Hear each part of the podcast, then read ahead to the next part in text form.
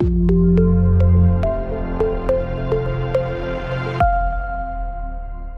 and welcome to this Meetings Today podcast. We're here at IMEX America 2019 at the Sands Expo in Las Vegas and sitting down with Pádraic uh, Gilligan um, with um, SITE, the Incentive uh, Society for Incentive Travel Excellence. Uh, thanks for joining us. You're very welcome. Delighted to be here, Tyler. And uh, Pádraic is the Chief Marketing Officer at SITE uh, with some big news they're getting ready to release here um, the uh, annual Incentive Travel Industry Index Right? We are indeed, yeah. So uh, the Incentive Travel Industry Index is a joint venture between SITE, FICP, and the IRF. So three associations or organisations within the business events industry with a specific focus on incentive travel. And um, last year we got together for the first time and created a pan-industry survey specifically on the incentive travel area.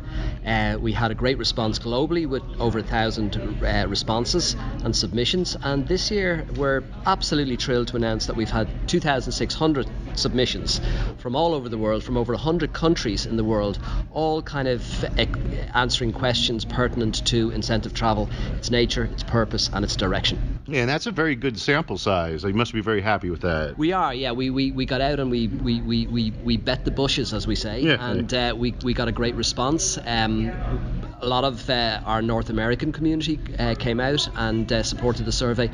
But uh, you know, 100 different countries from around the world. We've got responses from tiny countries, some very large countries. Uh, huge response from Germany, for example. Mm-hmm. Huge response from Russia. Uh, huge response from Thailand. So we believe we have a really, really valid picture of where incentive travel is in 2019 and where it's going for the next number of years. And what were some of the most important findings that you discovered? So spending is up, which obviously everybody in the uh, in the channel is always very happy to hear. Um, particularly for hotels, the hotel um, percentage of the overall spend has increased quite significantly. I think most of us know that as well. Hotels have uh, have been kind of um, capturing a bigger share of the uh, of the spend and are now the number one um, recipient of incentive travel spend, even more so than the airlines. Mm-hmm. So that's one of the, the, the, takeaways that we're going to be talking about here, here today. But perhaps the biggest takeaway is not a, uh, a hard dollars takeaway at all, it's a soft power takeaway. Uh-huh. It's uh, to do with the very, very clear centrality of um, soft power issues like company culture, relationship building, connections, engagement, and so on that are coming out more and more as being the objective of incentive travel experiences that corporations are actually organizing. And I'm sure with your organization and everyone that works in that segment, that's a that's a good takeaway because I mean it's kind of you're probably always continually trying to reinforce the message of the kind of the ROI of incentive travel. Yeah, and that ROI is not just a uh, it's not just a hard dollars ROI. I think we've always known that. Yeah. But I think we're not afraid now to talk about the uh, the other intangible return on objectives that uh, are part and parcel of the incentive travel um, uh, outcome. And uh, I think corporations are clearer that it's certainly going to lead to profitability and better bottom line performance, but it's also going to build a better company. It's going to make a happier workforce. It's going to engage a workforce uh, around company culture issues, and that is hugely beneficial to the economy at large. And what are you no- uh, noticing in uh, the kind of the structure of incentive programs? Are there any things that are uh, really kind of popping out in that uh, in that respect? Yeah, it's it's it's interesting because there's um you know there's there, there's two tendencies. On the on the one hand, we're seeing a lot of focus on domestic destinations. Okay. And we do know from the research over the years that most incentive travel experiences remain within the source market from which they're contracted. That has always been the case. Um, you know, so most North American programs will actually stay in, on, on North America. So that continues, and we're seeing for North American visitors a focus on Canada okay. as probably its next neighbour. Uh, a wonderful destination. It's a different country.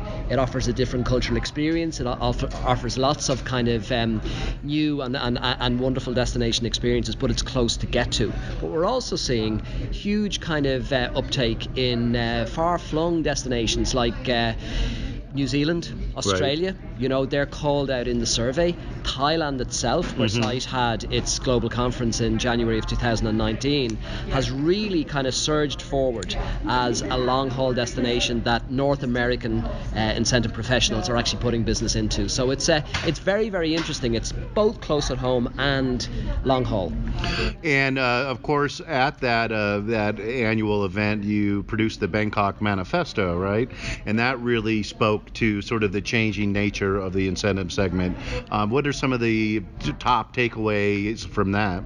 Well, I think that the top takeaways from the manifesto are not unlike the top takeaways from the Incentive Travel Industry Index. Mm-hmm. I think what we're finding in the manifesto is certainly a focus on the need for incentive travel programs to um, you know, to be economically sound and to make sense within the corporations that they're actually taking place. But we're also seeing a huge focus on uh, company culture as being an outcome from an incentive travel program. We're seeing lots of aspirational statements as well in the in, in, in the manifesto around, say, things like inclusivity and uh, a, a real kind of desire that incentive travel programs would be offered not just specifically to salespeople, but within the broader kind of uh, remit of the company. So they're expanding to other parts of companies. Absolutely, absolutely. We're also seeing in the Bang- Bangkok Manifesto a focus in, on, say, second and third tier destinations, uh, which is really interesting in the context of this over tourism world that we live in. Um, you know, it becomes really important, I think, even in terms of destination choice, that planners of incentive travel programs figure out you know, sustainably and you know, from a responsibility perspective, where should we be bringing business? Yeah. Because not all not all business is good business. Sure. And uh, particularly in that kind of context of over tourism, where where where the tourists have, in a way, um, displaced the citizens. Yeah. You know, that's not really where we want to be.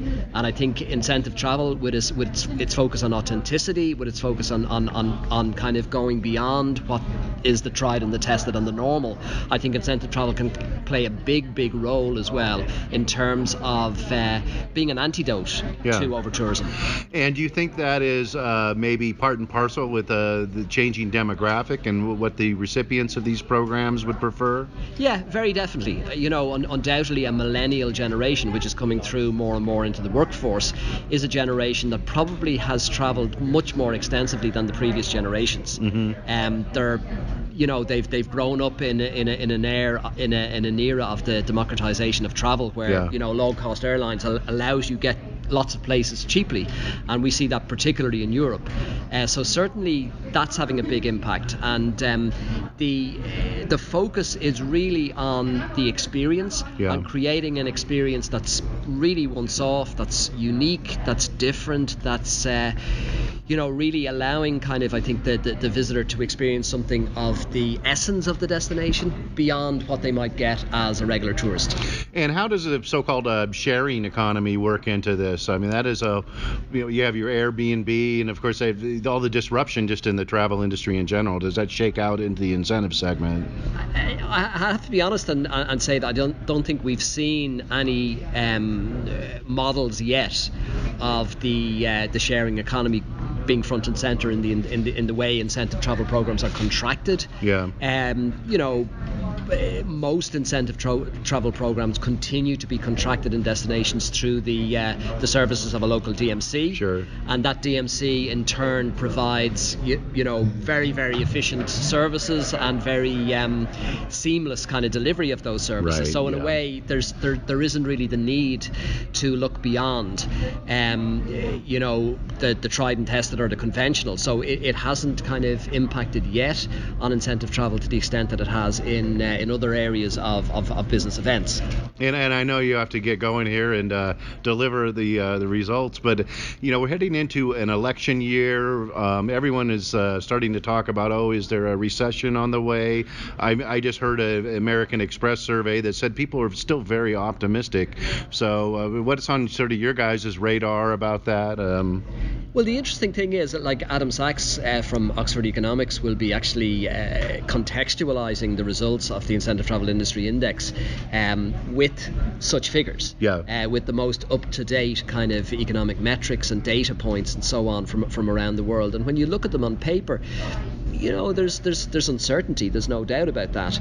But yet, the results of the Incentive Travel Industry Index do really point to a kind of a positive future.